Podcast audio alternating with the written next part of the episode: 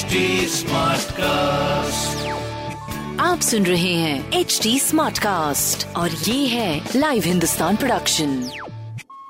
इस हफ्ते खेल की दुनिया में क्या रहा खास? किसने लपका कैच या किसने जीता मैच? क्रिकेट, फुटबॉल, हॉकी और टेनिस की खबरों के अलावा भी होगा बहुत कुछ मेरे नए पॉडकास्ट खेल खेल में।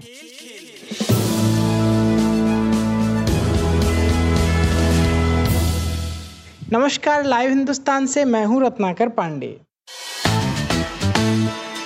भारत को ऑस्ट्रेलिया के खिलाफ वनडे सीरीज में 2-1 से हार का सामना करना पड़ा। भारत ने इस सीरीज के आखिरी वनडे को 13 रन से जीत लिया था।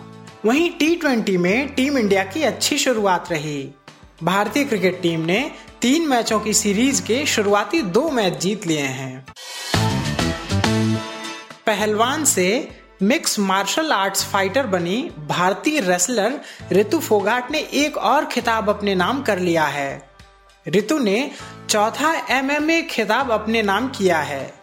उन्होंने सोशल मीडिया के जरिए फैंस को शुक्रिया भी कहा है। देश में चल रहे किसान आंदोलन को लेकर कई सेलिब्रिटीज ने प्रतिक्रिया जाहिर की है। इस सिलसिले में बॉक्सर विजेंद्र सिंह ने भी कमेंट किया है। वे किसान आंदोलन का समर्थन करने पहुंचे और उन्होंने कहा कि अगर सरकार यह कानून वापस नहीं लेगी तो वो अपना खेल रत्न अवार्ड वापस कर देंगे।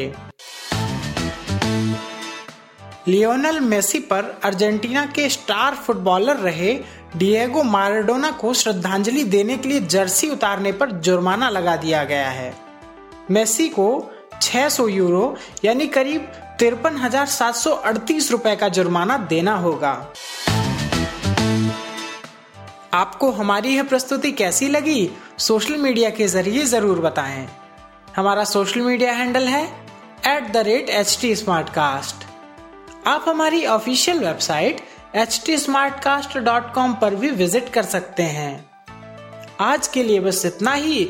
मुझे यानी रत्नाकर को दीजिए इजाजत। नमस्कार।